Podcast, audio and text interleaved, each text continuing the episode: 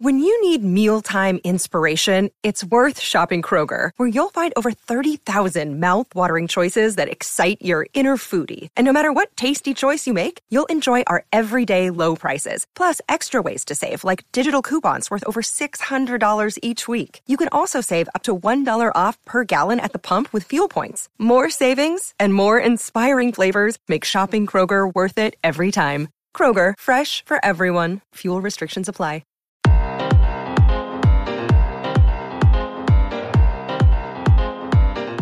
Ladies, gentlemen, boys and girls all over the globe, world, intergalactic, wherever you happen to be while you're listening to me, this is Larry Charles, one half of the Game Dev Unchained podcast team. I'm the one that holds the key. The other guy who broke free of the chains or is soon to be, wink, wink, maybe, Mr. Brandon Pham. What's up, everybody? This is Brandon Pham, despite this is not normally my voice. uh, coming back from GDC, I lost my voice during the party, so I guess this is a perfect lead way for everyone that wants to hear what happened. So, uh, thank you for our Patreon supporters. We were yeah, live streaming our pre and posts. Uh, this is something we want to do with every episode. Anybody that's contributing, we want to. This is a list, so I'll go through them. But these guys are worth shout outs because they believe in us. Uh, Jarvis McGee, thank you for your contribution. Ian M, thanks for upgrading. Wendy Myers, Greg Osefo, Nicholas Lance Kroner, Jesse Co, Neil, Nicholas De La Rosas, Habib Khan.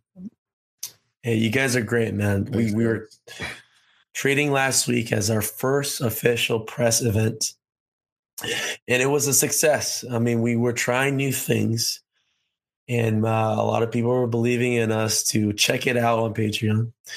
And uh, the biggest thing, of course, is our own official mixer sponsored by Quixel. Yeah. So I'll let Larry take away so you don't hear my my shitty voice. That's all good. Uh, special shout out to the entire Quixel team, including the ones that made it out to the party with us and got the drink and be merry. Thanks for sponsoring our podcast and sponsoring everything that we do as game developers. We really appreciate you guys. And with that out of the way, anybody who came to our Game Dev Unchained Quixel Mixer party, I know you had a good time because it was packed front to back, standing room only, free food and drinks till 12 a.m. We had a good time, you know, seeing a bunch of people that we all used to work with, all used to podcast with, intermingling between Quixel folks and with our folks. We really shut it down. And I can tell you that of all the GDC parties I went to this year, not even biased, like ours was a lot of fun people were engaging and it wasn't just like small groups of cliques of people who already knew each other staying together. It was like people exploring and like really like hey hey what do you do? Like that's awesome. That's cool. Let's let's drink together. You know what i mean? I was mm-hmm. watching friendships and connections spawn right in front of me. So Quixel, thanks again for letting us do that. Uh, I hope you trust us enough with, with your brand to do it once again next year. But we had a kick ass party. A lot of people came out and supported. It was probably the highlight of my GDC. And that's completely unbiased, by the way. Mm-hmm. Completely. Mm, same here, but a little biased. But sorry, guys. Uh, I will say that, uh, yes, uh, I think out of all the GDC parties we went to, I personally felt ours was the best. Uh, and I think it has a lot to do with the common ground that everybody came there for, which was the podcast. So everyone had a uh, uh, something that they could talk. We'll start off as a talking point, and uh, everyone there was there for a very specific reason. Well, to kind of just spread the love of what the podcast is about, but also to meet other listeners as well as guests. So that was another huge thing. Like this was the first time uh, for Larry and I to kind of meet everybody face to face. Most of our interviews, as you guys know, are done over the airwaves, over our hangouts, right? So we mostly see from the chest up. So a lot of these guys that drop by and would approach me and Larry, it took us a good five seconds to realize who you guys were. It's like your face looks very familiar, but you're like 10 feet tall, man. uh, so that was a really cool part uh, to kind of finally meet everyone and to substantiate the relationship that we built from their the conversations that we've had on this podcast, and it was it was cool, man. It was a room capacity 250 people throughout the two three hours that we had that place. A line was outside the whole time. People were trying to get in. Uh, very rarely I saw people just get up and leave uh, right when they walk in. People wanted to hang out. So, in addition to that, we had a lot of old colleagues drop by, old bosses. Shout out to Cecil. Just shout out, shout out to Justin. Um, it was really cool. So, uh, Quixel was really happy. And um, one thing I like to note before we move on is that you know, the party started at nine. We rolled in around eight thirty. It was sparse. Uh, I have to admit, I was kind of like worried, but I didn't know what to expect. But what I realized later, when the room filled up, is that oh, those were the Quixel guys. Our guys show up later because that's what the cool kids do. so thank you guys for coming by. It was a huge success. But besides that, Larry, what else were we doing that week that was really new? So we did a whole lot of like actual on the floor in person interviews. We interviewed with um, versus Evil. We interviewed with Super.com. We interviewed with uh, Echo, who's basically about to release Falcon Age. Uh, mm-hmm. this is the lead creative on that, and serving us a yeah. lot. Haptic yeah. feedback, IO gear. Yeah, we went to town, man. We really like used the shit out of those press badges. I was trying to sneak in everywhere with my microphone and see what kind of audio clips I could get. It was a really good preview of where we want to be. Yeah. So besides of just sitting us in our office chairs, kind of bringing the news to you guys um, through uh, these engagements with other people and kind of learning from them. We want to go to these events yeah. and meet the face to face because it is a different type of atmosphere. It's a whole different level that we haven't experienced as a podcast. And uh, we want to keep doing a lot of them. I mean, I'm already thinking about E3. So, again, if you guys remember a couple episodes back, you know, we're on our way. Larry's already unchained. I'm on my way doing that myself. And a lot of this push is to uh, expand, improve, and get information to you guys as best as we can. So GDC in that regard was a huge success. And we were able to act as press, be actual journalists, yeah. see that side of people wanting to talk to us to talk about their game because Larry and I one day will be on the other side with an advantage of having our own mics when people want to interview. Right. I'm, so I'm still going to apply for press. Exactly. We're still going to be as press. Like once we was, do our interview, we're going to walk to other people's booths. yes. So it was great to kind of see that side. So a little bit about that tidbit. Um, it's a little bit unassuming because we don't really think about that side of how when we have a product we want to sell or what the next steps are. But firsthand, we saw exactly what those are. Like weeks before GDC actually happened, I was getting emails flooded in our inboxes, right? Asking, hey, Game Dev Unchained, hey, Brandon, hey, Larry, if you have the time, squeeze us in. Let's make an appointment. Let's make this happen. Like weeks before. So that was very informative as a game developer to kind of see that happen because there was no mystery really to it. Uh, or when it was mysterious, it was quickly uncovered as a bunch of PR guys reaching out to this press list once we you know sign up that we're our info is out there for everyone to reach out and they just reached out. So it's, it, it seemed just as simple as that. Like when gdc happens you just reach out individually to these guys set an appointment have an embargo if you do and just let the press have at it and get your game out there. And so us being on the other side of the fence seeing this happen um, it was very familiar because we were just doing interviews as we always do. Um, but it was nice to kind of do in person because, you know, we got to use Larry's height and build to our advantage. There's not a lot of interviewers six foot five and ready to go. You know what I mean? So it was very, I think, out of everybody, we made a very good impression. And as interviewers, you know, we've always had the advantage of being game developers ourselves. So we ask questions beyond the initial what's this about, mm-hmm. right? We really sympathize, empathize with developers and ask questions that is, you know, beyond the surface where I feel most interviewers just ask like how fun is this? How long is the game? How long you been working? It's like, all right, you know, once you get an investor, you know, if you're talking about self um, financing or not, like about your second game, this and that, right? These are questions that we have as developers. So it was really cool. So we're we're geared up, man. We're we're pumped. We want to go to E3 if we can to uh, to get another uh, take on it. So uh, the next, I would say, we have a month full of GDC stuff. Uh, early access people on Patreon will see these first, but every week we'll basically break down our interviews of what we have, um, what we did at GDC. Basically, um, the video uh, is complementary to the audio, obviously. So as you guys are listening to this, there's no reason for you guys to watch the video, but if you want to watch the video, there is a video with B-roll footage. It's our first attempt of trying to uh, make this more than an audio podcast. So go to our YouTube, check those out. Uh, this one will be dropped on Thursday. Yeah, I was just about to say you're sending them there. yes, day one or day two listeners. Videos will be dropped on Thursday. So this one, everyone's getting it at the same time, but uh, if you're a Patreon support, you get a week early.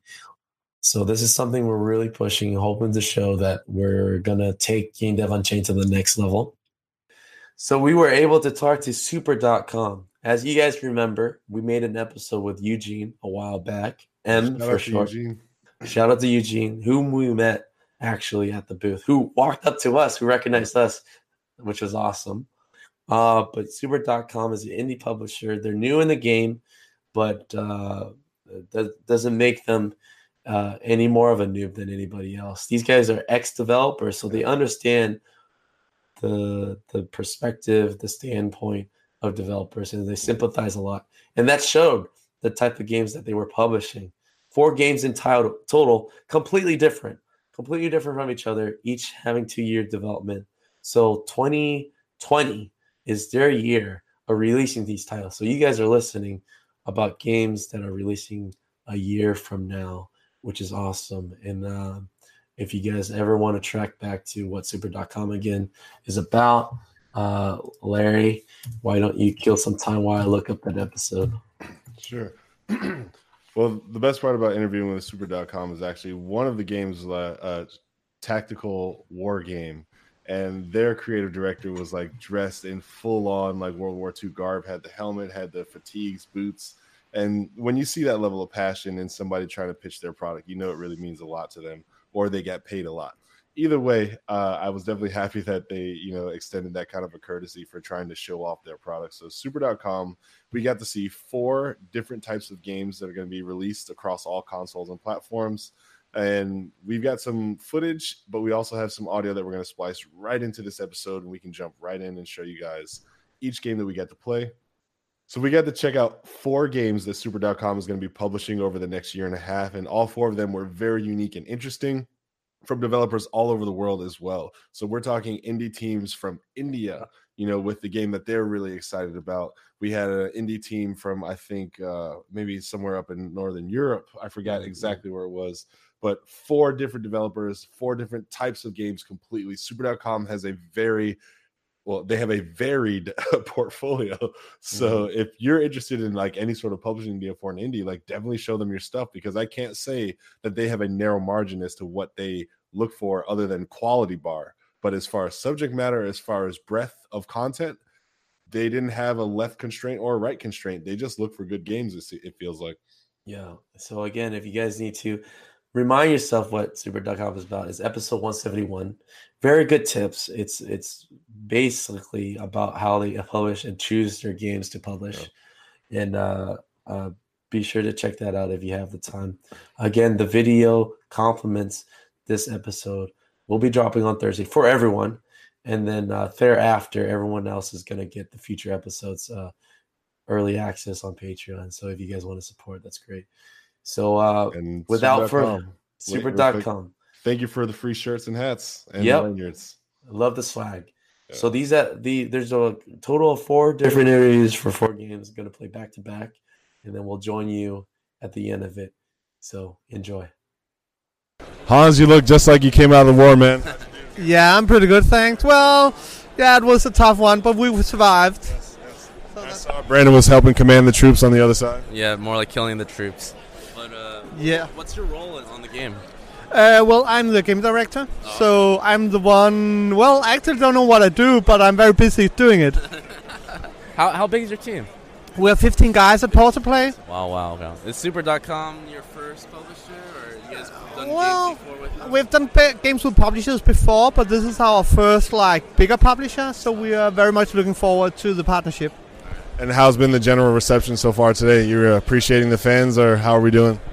Yeah, I mean, generally we get very positive reactions. Uh, of course, there's always improvements. We are working hard to bring the game up to really top notch, but so far everybody loves it.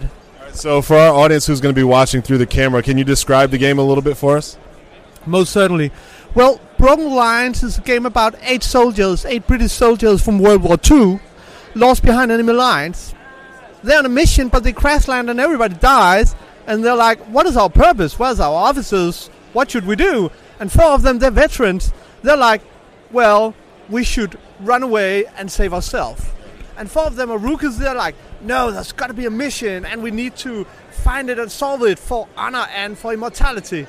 So you're kind of the, the person, the fate that directs which of these two fractions are gonna win the argument, and what is the game gonna end up with.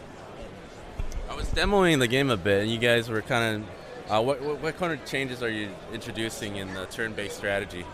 Um, one of the things that you were demonstrating, or at least telling me about, was uh, you're, able to make all the moves and then press press go. Yeah, exactly. What we're doing is we learned it's called we go turn-based tactics. You go, it's we go at the same time. So basically, you have all the time in the world to plan your moves. You can really micro what you're going to do then you press execute and you and the enemy move at the same time. Some games have done this before us, but what we are re- doing is we are really optimizing it to be uh, user friendly. So it's very quickly to do your turn. You can do very fine tuned things, but it's a few clicks to do it. Uh, by by kind of kind of changing it like that, like what kind of new strategies are you introducing that people are used to to other strategy games? Uh, well, I mean, we are not reinventing the wheel in regards to mechanics, but we are doing it more realistically. So we have realistic ballistics. Uh, we have cover, which only works as cover if it actually stops enemy bullets. We have bullets which misses you, then hit somebody behind you. We have explosive damage, which is reduced if you're behind different kinds of cover.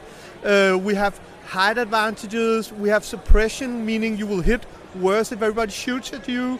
Uh, we have a lot of commands which are kind of uh, makes your squad work in an organized fashion. You can do smoke grenades, you can do covering fire.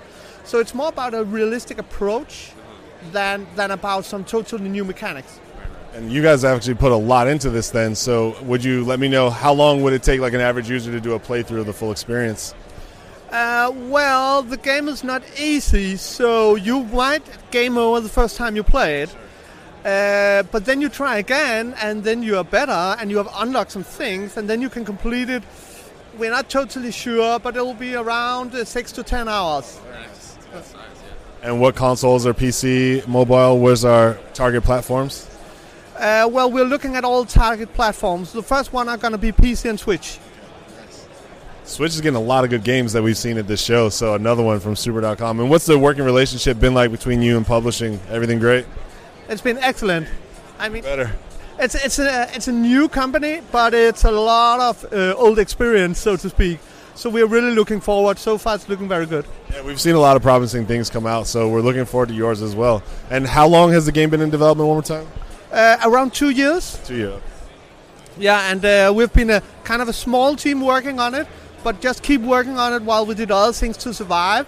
And now, finally, we got this publishing deal, which allows us to put the whole team in on it and really uh, grind away. Okay, so like you guys were kind of moonlighting on a couple other things while getting this, you know, officially signed, and then now that it is, you're able to carry it all the way through. So that must have been a good feeling for the team to like, all right, we got support, we're taking it all the way. So I'm sure everyone's really happy about that over there, right? Yeah, exactly. And as you say, moonlighting is not the wrong phrase because we've kind of been under the radar. We wanted to do a splash and to tell about it until we signed with a publisher. So here we are. Congratulations. Thanks a lot. Is there anything cool you want to say to the team or to the fans who will be watching this online? And one last thing you want to get to like get some hype for your game or to get people to go check it out? Well, I just want to say if you really like realistic tactical games which are easy to play, then Broken Lines is totally for you. You heard it first. Thank you, thank you guys. All right, we're live. All right, so uh, we're gonna go through each demo. So why don't we go with the first one? What's the the, the game called? Okay, so the game is called Raji. Raji is the uh, is the name of the main protagonist. You see her, a girl. So the game is set in ancient India, and it's uh, largely based on uh, Indian mythology. So she gets to fight all those demons, and she's blessed by Indian gods to save the world from those demons, who in turn have taken away her brother. That's where the game starts. So you you you not only get to fight those demons, you sometimes uh, get to solve some puzzles to get some special skills and abilities. Well, all in all, it's it's gonna be six hours of solid, good gameplay. And it looks like on the enemies, the health indication is also signified in their targeting, right? They lose health, they start to lose little dots around their feet as well. Am I picking up on that? Yeah, Yep. that's pretty nifty. What other mechanics uh, that that you guys are really proud of um, with Raji? I mean, what was it that really made you guys interested in, in publishing it? What, what made us? yeah, interested? yeah, yeah. Okay, just, I want to know this. Yeah. we actually some some of our team uh, has been tracking it down since the Kickstarter campaign. Yeah. Uh, that that was uh, two years ago, and well, from when I first saw Raji, just I was stunned how beautiful it was. So, right, right. I mean, so that was the easy side. that, that that's easy to see. yeah, yeah, yeah, yeah, yeah. So, like, we, we talk to a lot of developers, but our question always been with the publisher side because that's a, a big mystery to a lot of indie developers out there. So, what what's the, the myths out there that you feel like, eh, you know, it's not so bad as it used to be? Well, actually, we are probably not the best company to ask that because uh, on our side, in our team, there are a lot of former and even active uh, developers. Right. They were indie developers and so on. So that's why we actually understand all the problems, Right. uh, all the needs that developers have, and that's why we probably are not the guys to ask about the needs and so on. Right. Because we, we talked to Eugene like a few months ago, and you guys are pretty new. This is your first GDC as a company, right? Yes. All right. So, like, like most of these games aren't out yet, right? Uh, they they They all they all are bound to be released in 2020. 2020. There we go. Yeah. Yeah. He was mentioning something like Raji that. should be out in Q1. Right, right. Q1 2020 simultaneously on all platforms. So this is the next release game on your way for you guys? Yeah. Okay, cool. And what would be the biggest selling point you would say? Like you could tell our audience, like one thing about like, hey, if you really like this, you should go check out Raji. Other than really, like I would say, I would put it that way. Uh, since Raji is a unique game, as we There's nothing out there like it. so there's nothing out there. There's actually nothing like it. Very good. So I would say that if you just love cool, beautiful games, then Raji is a game for you. Alright. I can do it. Perfect, perfect. All right, let's talk about the Okay. second one. One second, one second. Let me- Uh, real quick, what is the studio's name that's working Oh, that? okay. So it's Nodding Heads Games. Uh-huh. Uh, they are actually from India. Oh, okay. So that's why the game has this, you know, genuine Indian feel. Yeah, Oh, that's, that's wonderful. yeah. I mean, that, that's what we love about indie developers. It's like they really take non-traditional backstories and really present it to the public, and it's really exciting. and It's nice because this year we we brought four games and they all from all around the world. Like we got games from India, France, Brazil, and Denmark. So Wow. pretty much scattered You all got the around United the globe. Nations like this on display Right. right, there. it's really cool. Okay. All right, so what's next on the lineup? Okay, next one is Metaphora.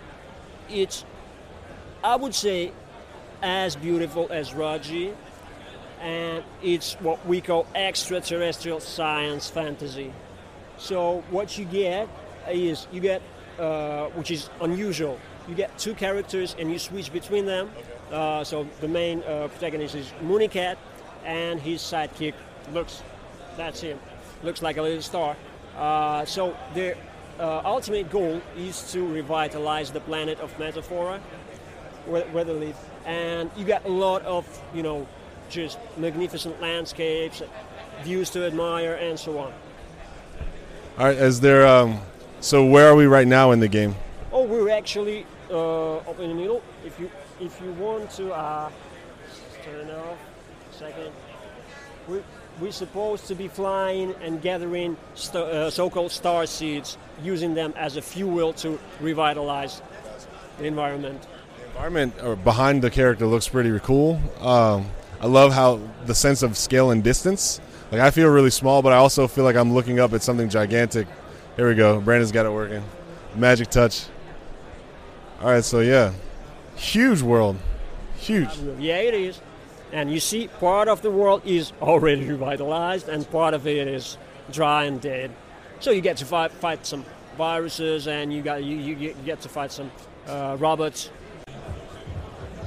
All right, we're back in. So we're moving on to the next game here. So can you tell us a little about this one? Okay, so last but not the least, by no means, is a Retro Machina.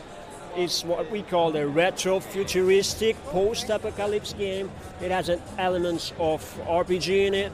Uh, well, your main uh, uh, protagonist is a robot who's looking to uh, fix himself by finding a special machine from the past.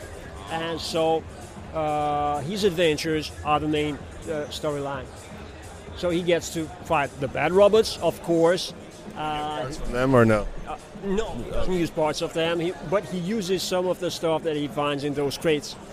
Uh, and then he gets to solve puzzles, which sometimes are a bit tricky, well, at least for me.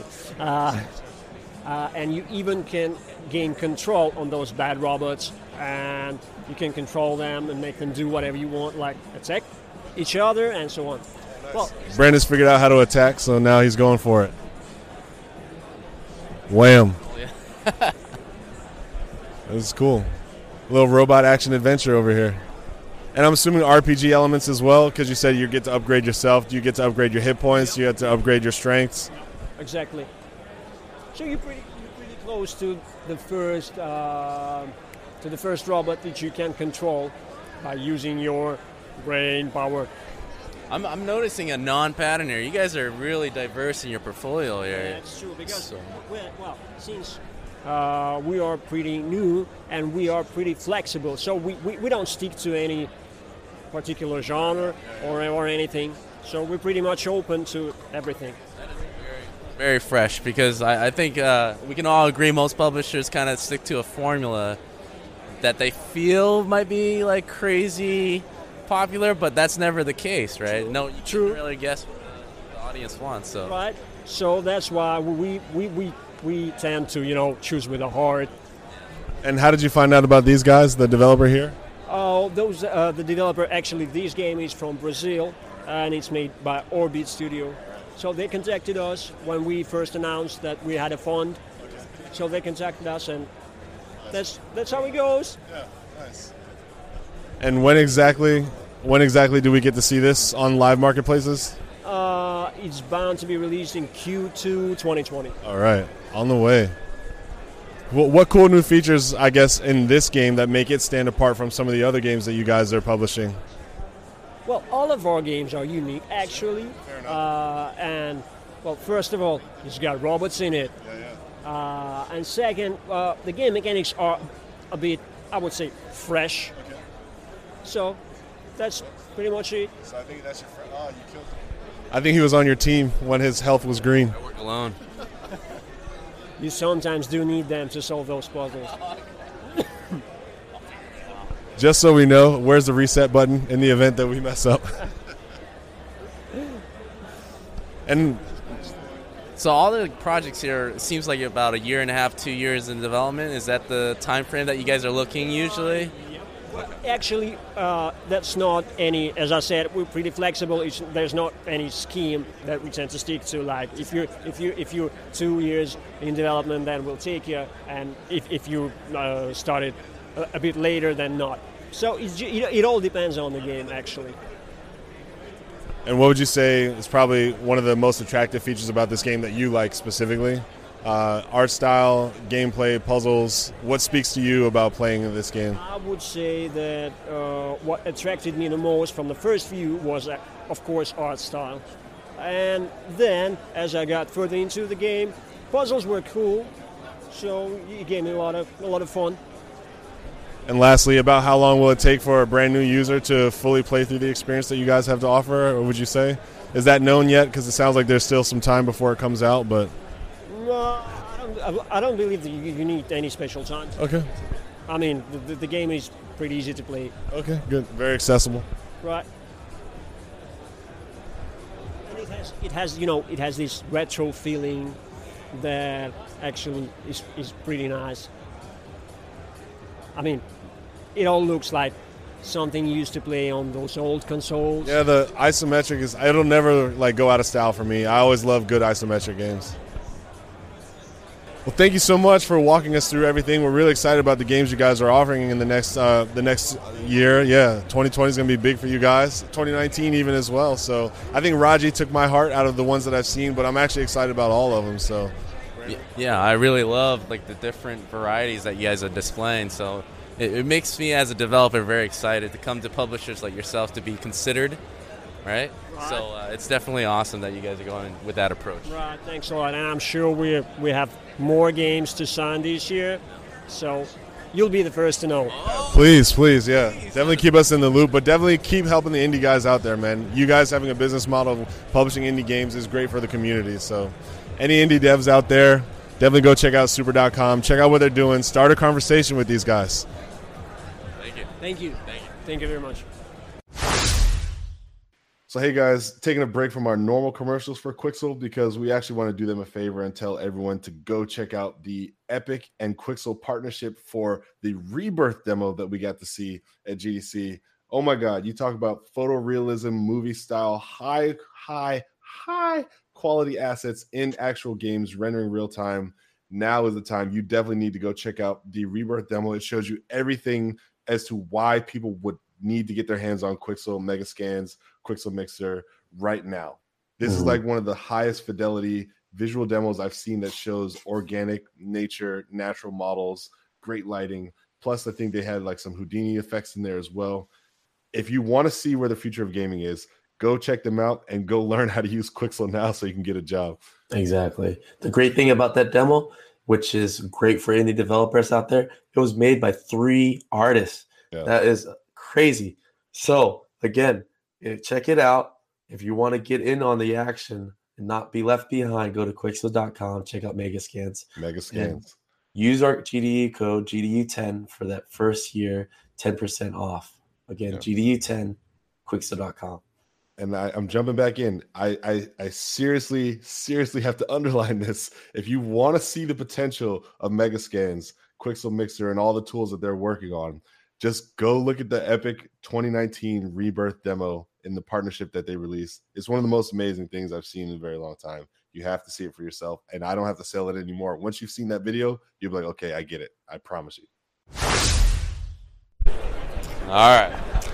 Welcome, guys. This is IO Gear, and we're going to talk to uh, a bunch of these guys and kind of ask what's up, all right? So, why don't you introduce yourself to our listeners and watchers out there? Hi, everyone. I'm Michael Volpe with IO Gear, the marketing manager for IO Gear and Kaliber Gaming. Hi, everyone. My name is Irma Pitoya. I'm the uh, product manager for KVM. Okay, so uh, why don't you kind of walk us through what you guys are demoing today? So, today we're demoing, our live demo is our 4K, Cinema 4K KVM uh, with full on capabilities of using one video, uh, one set of video, multiple monitors one keyboard, one mouse attached to multiple machines. So, from a game developer's perspective, it allows for you to offset a lot of the resources. If you're part of a cinematic team, if you're a indie developer and you have a number of debug machines that you want to do multiple tests for, uh, it allows you to have one space up to with uh, up to four monitors using DisplayPort 1.2, uh, but natively the two monitors widescreen support and allows for you to basically run your entire game studio from one one workstation via one device plug and play. Uh, so obviously it benefits the game developer. Obviously you don't have to spread the resources thin. Uh, what other benefits do you guys have uh, along with this machine that you're trying to achieve? Well, the KVM benefits, you don't have to have a lot of clutter. And then while you are working, let's say you have four sources, you're running a, um, a program on one source, debugging. Um, as you let that run, you can switch to another sources where you can watch video or check your video, and then you can check. Uh, you can also switch to another sources um, that allows you to check your email, whatever. So all those four sources, technically, you can have four different functionality without each other interfering.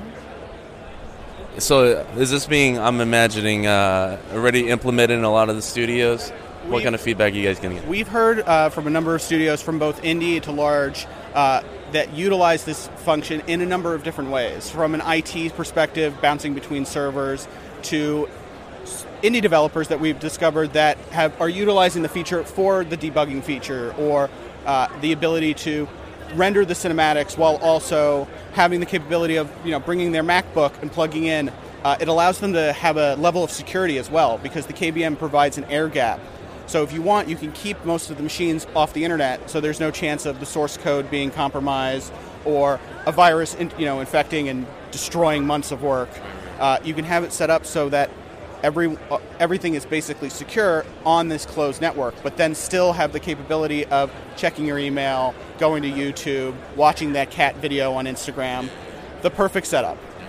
Yeah, that's huge. Um, we come from a developer background, and we're always, you know, wrestling between two machines, especially when we're test kit and stuff.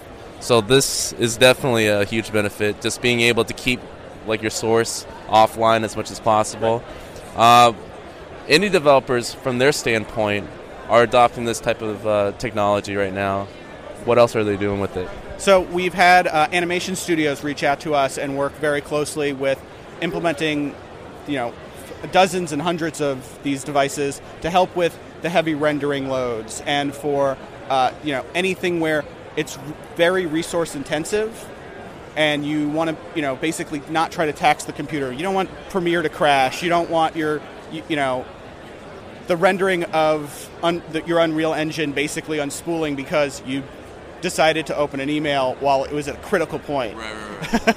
It definitely, uh, it definitely, uh, we can't use the excuse of hitting bacon leaving anymore. for like the next six hours, usually we bake the lights and we're like, oh, I'm done for the day, and then we'll leave. But now this gives us time to actually do other things. So like a functionality from you know it allows you to have a clean clean space. So if you want, you can be like us, where you have four computers basically hiding underneath this uh, this table, but you only have the this one setup. So you can have like that clean, you know, if you are one someone who can get the widescreen monitor setup, this is the dream. Yeah, it's nice. It's really nice. So, uh, is it able to run up to to what uh, image resolution? Does it go up to 4K? Is there a limit? Yes, this runs up to 4096 by 2160 at 60 hertz, Cinema 4K. Yes, for each two of the monitors. Now, if you were to daisy chain the monitors, uh, the display, the DisplayPort monitors, then you are sharing the 4K resolution on each monitor. And that's all coming from one box. Correct. Correct. That's impressive. And it comes with um, two-port USB 3.0 hub, so you can have your your extra hard drive. You can have your extra peripheral. You know, we're just gonna end up using Netflix, right? No, it's- just Netflix on Netflix. well, that's that's amazing. That's awesome. So, what what is this uh, game demo that you have so far? So we've got Titanfall up. Base, we've got Titanfall 2 up, basically to show that you know your average game developer can have that moment of jumping from having their you know game rendering in the background and playing something in on another device. That, so the fun device. The nice feature that the KVM allows is you can have the hotkey, so you can jump via using the keyboard or the mouse to each source. So if you want, you can basically, you know, all right, I'm going to let the machine render. I'm going to jump to my other computer. Maybe I'll get a few minutes of Counter Strike in, a couple minutes of checking my emails, jump right back in with the quick switch, or you can physically press the button on your dev- on your desktop. So obviously, the applications for developers is clear. What about the, the, the content uh, sharer side, the streamers, and do they have applications with this device? So a streamer could have active applications with this device. It is, you know, it's ultimately the, the question of how you want to utilize it. If you have multiple computers and you want one spot to have it all, the KVM allows you to have that flexibility and the ability to expand or build out depending on what you're looking for. So in the case of what we have, the docking station set up for if you have your MacBook and you want to connect it to your KVM, you can leave all your you know big hardcore PCs behind, take your laptop, do work, come back, plug in, and now you have access to this, your source. So if you're a Twitch streamer and you have multiple devices, multiple things going on, you got your editing equipment and finishing up the render of your latest YouTube video, you can utilize it in multiple ways. Um, we do have other devices that allow, you know, that are capable. So we have our ultra fast 60 gigahertz 4K video extender. It's an in room solution that allows you to broadcast 4K video with a near zero latency. So if you're someone who's doing VR, it provide it could provide a wireless solution to your HTC Vive, your Oculus. Also, if you're you know if you're a hardcore gamer and you're using a 4K device like the Xbox One X or the PlayStation 4 Pro, this allows you to have a minimal, minimalized wire solution. So theoretically, you could have it set up connected to your KVM, right? No. Yes, yes, you can. So is that device part of it too? What is that device Uh, this is the transmitter. This is the 60 gigahertz wireless. 60 gigahertz wireless, uh, 60 feet. It broadcasts on a 60 gigahertz band. It's dedicated one-to-one relationship. Uh, there's currently very few other devices that are in that 60 gigahertz band. What we've tested with uh, the latest routers that claim 60 gigahertz and no interference. Uh, because it's huge band, huge pipeline of data, you can get the full K, 4K experience uh, at 30 frames per second. We're not quite yet at 60. It's just something that's not feasible on the marketplace right at this moment. Besides, uh, in the near future, you guys obviously wanting everyone to have this on their in their homes, right? What what is the next five years? What is the ultimate goal of IO Gear? So the ultimate goal of IO Gear is essentially building products that are designed to help connect the big investments that you are purchasing. Uh, everything that we've designed is designed to connect and add enhancements, bring bring features that may have been lost in transition. So if you bought, uh, you know, on the computer accessory side, we allow you to have all the, the capabilities that you may have lost with your MacBook, where it has just the USB-C port now. Uh, on the gaming side, we're bringing uh, quality, awesome products that with a great value for someone who may not want to invest in a Razer or HyperX. On the game developer side with our KVMs, we're trying to bring that ability to minimize and maximize the productivity that they have and they're looking for in their space and in what they're hoping to do. So everything from an indie developer to a you know AAA game studio can utilize the KVM in the manner and the way that they would need to. Awesome. Well, thank you guys so much. This is our last kind of like uh, handing the mic over. Anything that you want to shout out? Anything you want to talk to our audience about? What website to go to? This is the opportunity to sell. So, if anyone's interested in any of the products that are here or other products that we have online, head over to www.iogear.com or check out us out on our social handles, IOGear at Facebook and IOGear at Twitter. Uh, we pr- profile and show a lot of great products, and we're expanding into various markets, including um, the Latin America. So, expect to see us there. Thank you. Thank you so much. All right, so I just got out of the experience. Uh, I'm a believer in haptic feedback. Definitely, it's come a long way. The first time I experienced it was like a catcher's chest pad that would just rumble where I got shot, but it, it didn't have anything to do with like 3D. Like I couldn't push in, push under, or touch, or feel different sensations of weight. and you guys actually are achieving that really well. If you can show the device and walk us through it for some of the people watching our show. So yeah, basically the hardware mechanics is very simple. We only have like two motors in it, and this direction and this direction, like two degrees of freedom. And what we do is basically when you touch the virtual object, that gives the counter forces uh, uh, against the uh, virtual object. That's how you feel it's actually there.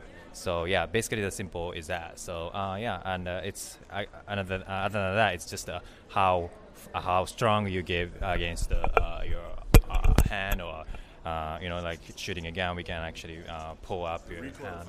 Yeah, yeah. that was really nice. Yeah, yeah, you yeah. guys simulated with a, a bigger gun or something. Uh, yeah, let's go machine gun, like a more uh, smaller parts. But yeah, it's actually depends on the motor's uh, performance. So with this size of the uh, the devices, like you know, the power is kind of limited as well. So yeah, we kind of in the demo we kind of you know use the small guns. yeah. So you guys uh, kind of talked about um, you coming from robotics. Yeah. To help amputees, Right. and then naturally can uh, progress into this. Hmm. Do you see that type of technology feeding back into it since VR is kind of really hot? A lot of investors right now. Do you feel like a lot of that knowledge will help society back? Yeah, I think so. I definitely uh, think so. So, especially like you know, uh, knowledge in the wearable has uh, it's really important. Like you know, how easily you can wear this in this uh, wearable devices. You can uh, it doesn't soak up the uh, wet uh, sweat or anything like that, so it's easy to clean, something like that. So yeah, this kind of experience helped us a lot. So I think any other field of this kind of you know wearable technology, something like that, and because the VR is you know uh, emerging, so yeah, any kind of uh, field can help this kind of new technologies. Yeah.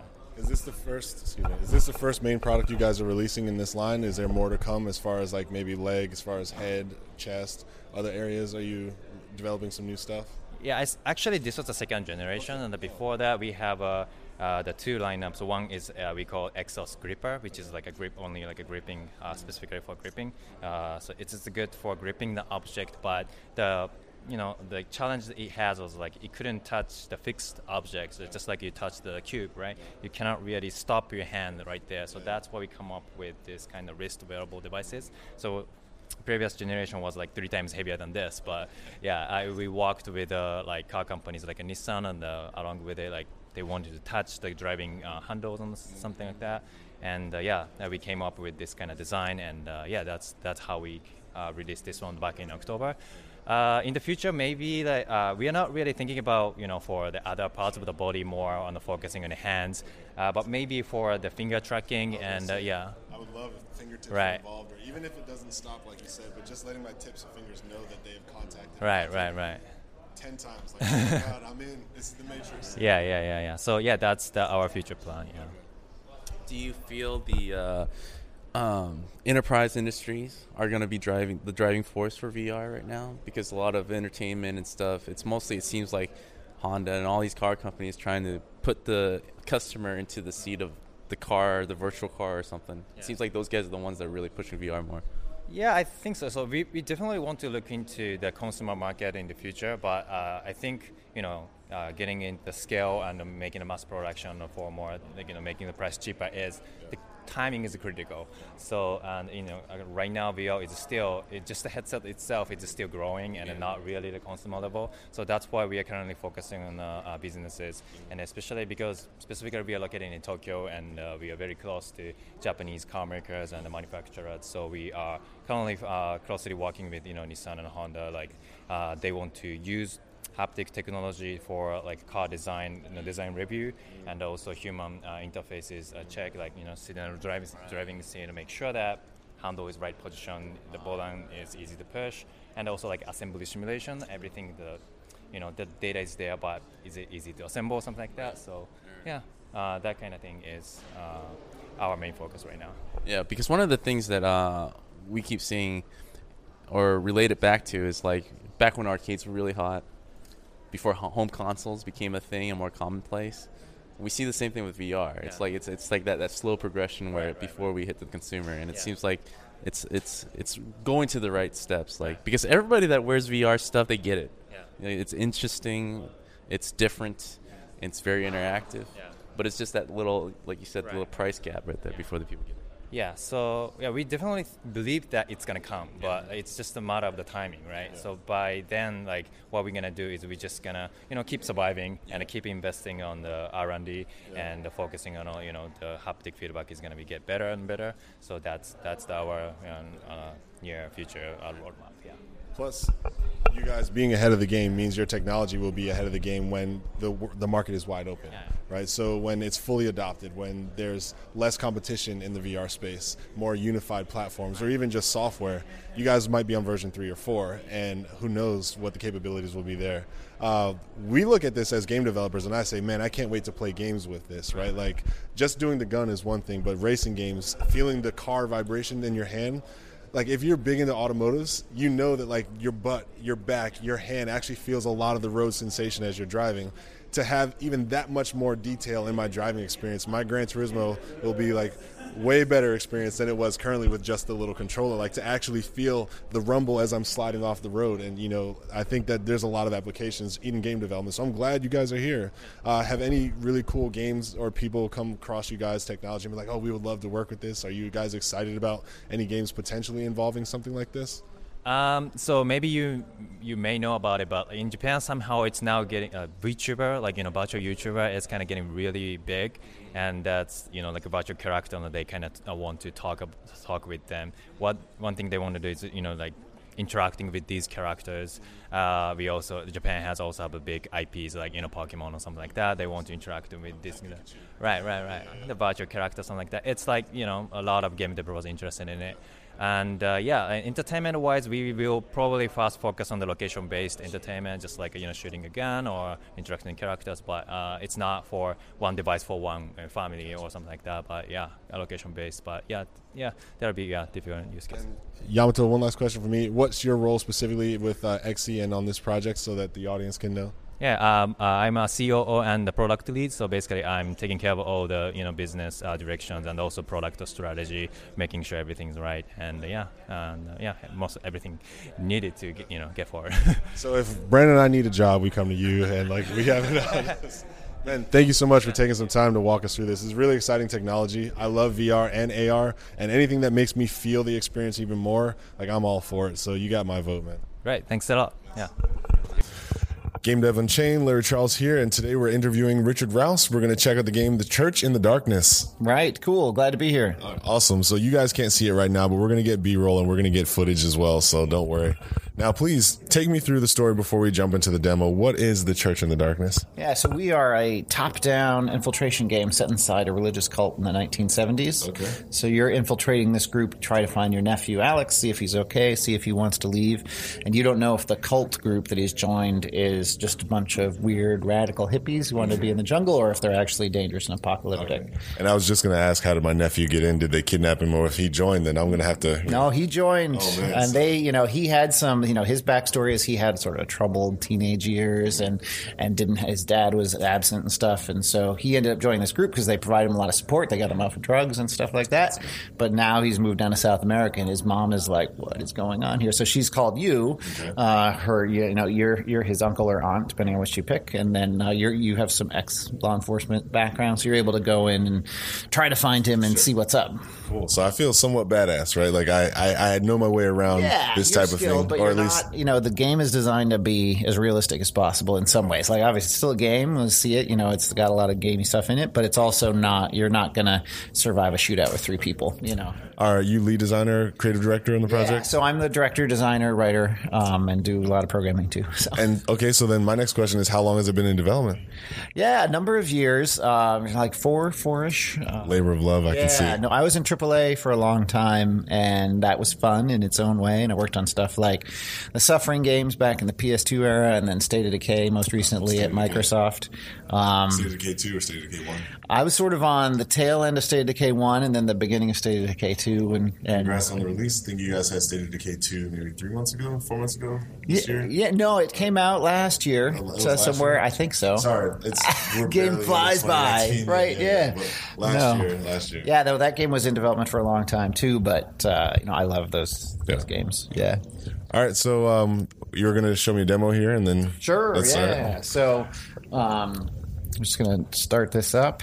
All right. So this gives you just as we like to preface everything by saying, you know, I was talking about the cult group, but they actually change their nature from playthrough to playthrough. So sometimes they're fully apocalyptic and dangerous, sometimes they're not. So it's kind of a detective story while you're playing to figure out which group am I dealing with, and then you can make choices. Do I let Alex stay? Do I make him leave? So lots of replayability. It's- Right, yeah. It's designed to be really replayable. We've got a simple uh, character select screen here. Uh, and then I can pick difficulty levels. I'm just going to go with the regular for now. The harder modes are quite a bit harder. The very first choice I make is do I go in with a health pack or do I go in with a gun? Uh, and you can play the whole game without a gun if you want to. There's you know non-lethal solutions for everything. Uh, I'm going to take the gun though. Yeah, when I see gun or health pack, it's do I want to heal from damage or make sure I don't get damaged? So I'll probably go with the gun. And then this is just some of the backstory talking about how, you know, it started in the 60s. The group moved down to South America because they hated the U.S. government and felt persecuted. Uh, and then, you know, you're, you're, Going in there, you know, communication is strained. You don't know exactly what's going on, and uh, you're going to go try to find your nephew, Alex. And so you said you were doing programming, design, and direction. How about art, animation? Is anyone else working with you on this so I- project? there's probably about 15 people who've worked on the game at different times. Um, I'm the main full time person, and then I've got artists who I've worked with before in AAA, and some student recent graduates and stuff like that working on it. So a real mix of people. I don't I don't make art. That's I'm familiar with that. so this is just starting out. You've got this postcard from your from your nephew, um, Alex, and it's just saying everything's fine here. Don't worry about me. But you don't know if you can really trust that, right? oh, what engine were you guys using for this? So this is in Unity. Yeah. So I can sprint holding that down. And you see it's got this high up, top down perspective. I can zoom in a bit if I want to, but it really plays better from this. Uh, I can hold down this to see where people are looking. Uh, and I can choose to do like a takedown. This guy, so I did a non-lethal takedown there because I'm not. You don't really know. Part of the game is not really knowing how bad these people are, so you shouldn't kill them if it's just if they're just living their life. They don't. You shouldn't go in and assassinate all of them, right? But I can search him, uh, and looks like he's got a gun. So I'm going to take his gun. So when he wakes up, oh, there he woke up already. Because the takedown, they, when you knock someone out, they don't stay out that long. But he's going to run away because he's lost his gun. He doesn't know what's going on. So he'll come back eventually.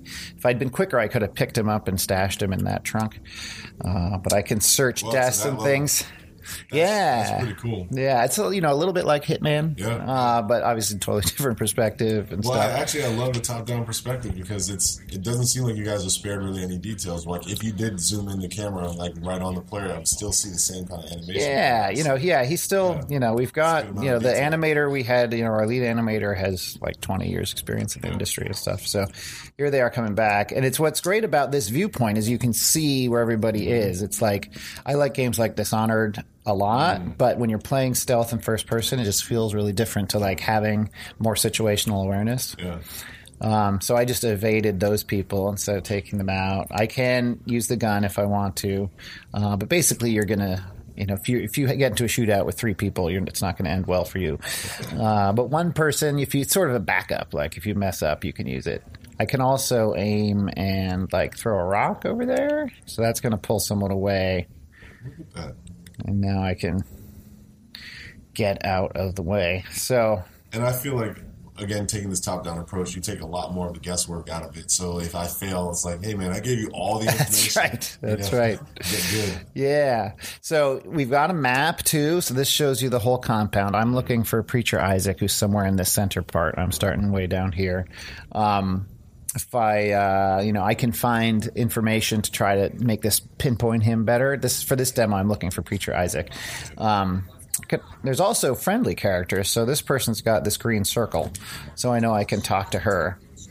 Um, and she's basically saying, you know, why she joined the group, why she's here. Because to me, it's interesting with cults is that we think of them as you know a bunch of crazy people or they're brainwashed, but these are just people who like were trying to do something different with their lives, or you know, they maybe they had a substance abuse problem, or maybe they just believe this really specific thing.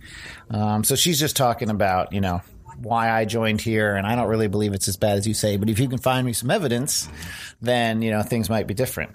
And then I can ask her more questions. I can ask the preacher Isaac and Rebecca are the are the two cult leaders. So I can say, "Tell me about Rebecca," and she'll say some stuff about that. Um, This is clean. So, or I can. She's still talking about Rebecca. I can say. Right, that's this, this, this for the full game. I could ask her about Alex and where's he, and then she'd show some information. But right now, my my goal is to uh, try to find that evidence she wanted. Oh, oh, oh, You're- you're yeah. So we've got a little staging to, you know. I, I like to think I'm pretty good at this game. Uh, usually, people don't flee quite as successfully as oh, that guy's still coming. So they're drawn towards me when they see me. You're, the idea is you're semi disguised, but not so disguised that when you get close, they won't see you. Right. Um, You kind of look unfamiliar. right. Right. We got some pigs in here too. So Sound you design is a key in something like this as well. I would imagine. Yeah. Involving proximity. So yeah, any- any if cool once you start pulling out that gun and shooting, it's going to draw everyone around. Very much like State of Decay is was big on that too. You saw the bird nice there. touch, yeah. yeah. The bird can freak you out at the wrong time because you see that shadow and you're like, "What? Oh, wait, it's just the bird." So this is a little scene here where these people are praying around this cross, and this type of scene will change depending on the nature of the group. So they might instead of praying, they might be singing, or they might be, you know, in more fearful. Uh, lots of different variations. And again, when we were starting this playthrough, you were kind of saying that, like, oh, depending on the type of cult that is being represented in this playthrough, things will be different. Right, So there's must be some sort of deep underlying cult mechanic with all the different rules, attributes, and variables that you had to build in order to make this game work like that. That must have been a was the biggest undertaking. challenge was just writing it so that you could have like cult leaders who were crazy, arguably, but we're also kind of sympathetic, where you would hear what they're saying. You're like, well, they kind of have a point about that because they're big on you know fighting social injustices and and they think the Vietnam War is wrong, and lots of people thought the Vietnam War was wrong, right? So. Um, it's being it's like, well, these people are saying things I can kind of get behind, but moving to South America and starting a thing, that sounds crazy, right? Um, and you can find things like this newspaper clipping shows you, uh, you know, why the group moved to South America and what people back in the U.S. think of them and stuff like that. And when I'm ready to play this, or when you're ready to release it to the world, what platforms can I expect to find it on? Yeah, so we're uh, we're seeing it here on PC, obviously, and then uh, we're going to be PS4 and Xbox. I assumed at least PS4, but yeah, Yeah, I got cool. the controller right.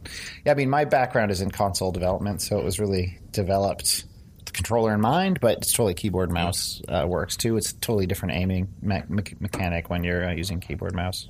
And so, speaking designer to designer, what was probably one of your favorite features that you like was like your baby that you developed in getting this game to live and breathe? Oh well, one of the let's see if I can pull it off. Because I do like to encourage non lethal methods wherever possible. Just because sometimes games will give you non lethal, but it'll be, you know, the less fun version of the game. So we've got things like if I see this guy, I can actually. Oh, I didn't do it. I blew it. Oh, now they're shooting me.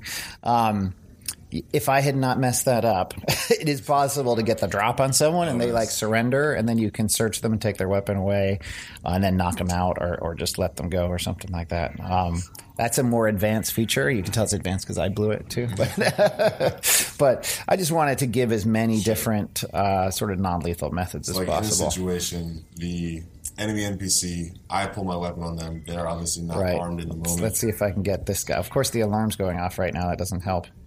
So there, he oh, surrendered. yeah. See, but this other guy's shooting at me, so it doesn't help. Uh, oh, and they got me. And he, he got brave once his friend showed up. That's right, right. As soon as you drop the gun, So he's coming after you.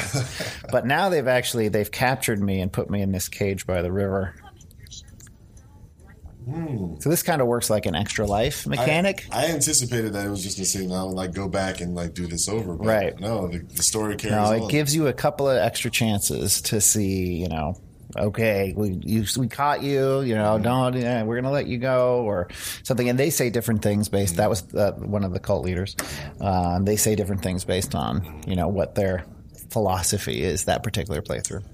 So you've been working on this game for around four years, a little more than five, four, five, Four- four- four to four five, bit, yeah. and it's almost done. Yes. So this must be super bittersweet, right? Like the the journey, but then now you're you're getting to the top of the mountain. Oh, I see. I just broke out of the cage while he was looking, and he's going to shoot me. First, he's going to shove me, then he's going to shoot me, and I don't have my guns anymore. Um, so, uh, yeah, you know, it's weird to work on something I mean, uh, lots of people work on games for four years, mm-hmm. particularly in AAA and stuff. Mm-hmm. But uh, sure, AAA. It's weird, you know, when it is a personal project, yeah. a little more to just have your life wrapped up so in it, and then it's like, is it done? Yeah. Of course, we're going to do post launch support and stuff, and tune things, and maybe add some content yeah. that, that we think would be cool. We've got some ideas, but yeah, it's definitely a weird feeling. uh, when you say like four years in AAA, usually the person will say like, all right, this is my slice of the experience that I'm responsible right. for, making sure that it is perfect perfect. And I have a team of brothers who are all doing the same, well, and sisters. And then together, the culmination of all of our efforts makes this game. Here, you're like, I'm creative director. I'm the lead designer. I'm responsible for like every facet of this I'm experience, fixing, top I'm to bottom. Fixing like UI bugs. Exactly. You know, it's like yeah, it's a whole different connection, right. in my opinion. Yeah, yeah, and it's having that list of stuff you want to do, but having to prioritize whether people going to notice and mm-hmm. stuff. It's actually great showing it to people like you mm-hmm. or like uh, people at PAX or something mm-hmm. like that because you just watch them play and are like, oh, that comes up a lot. Then you know what you need to fix, right? So we are playing a demo right now. Is the demo at least live online and distributable, or no, this is just your demonstrate like in person demo? Okay. We have an alpha that's up on itch right now that people can check out. That's a slice of the game. Um, so it's a different demo than this one. Mm-hmm. Um, but yeah, some people have been checking that out. We got a lot of great feedback from that okay. too. And for our audience who doesn't get to play it themselves, what would you say is probably the most exciting thing that they can look forward to if purchasing this game? I think for me, it's just trying to make this world that feels like a real living, breathing cult sort of environment that like you're in there, you're seeing these people's lives, you're reading their mail, you know, you're hearing their stories of why they joined or if they want to get out or if they like it there. And I just like that. For me, games are great when you just feel like you're really in a place, you know, and so I, I like to think we've done that. Yeah. So yeah. All right, guys. Well, that's Richard and I checking out a church in the darkness, and I mean, I'm impressed so far. We're gonna chit chat off camera and get some more details. You guys will have to follow us later to find out what I found out. See ya. Cool. Thanks. So thanks for listening to our podcast. I hope that you're a subscriber, but if you aren't, please feel free to follow us on any of the major podcast platforms, especially iTunes or Spotify. You can find show notes and more resources available to help you become a successful game developer. Just go on over to our website, www.gamedevunchained.com. If you're interested in keeping the conversation going, then definitely come check us out in Discord where we chat in real time for after show Tuesdays to discuss episodes and feedback Fridays where we share screenshots on the projects that we're currently working on. If you go over to patreon.com, you can support our podcast financially. And if you do so, you'll get access to Life Unchained, our on the pulse, unfiltered game dev gossip content that we make exclusively for our Patreon supporters. And as usual, you can keep in touch and follow our happenings on Facebook and Twitter. That's Game Dev Unchained, the podcast.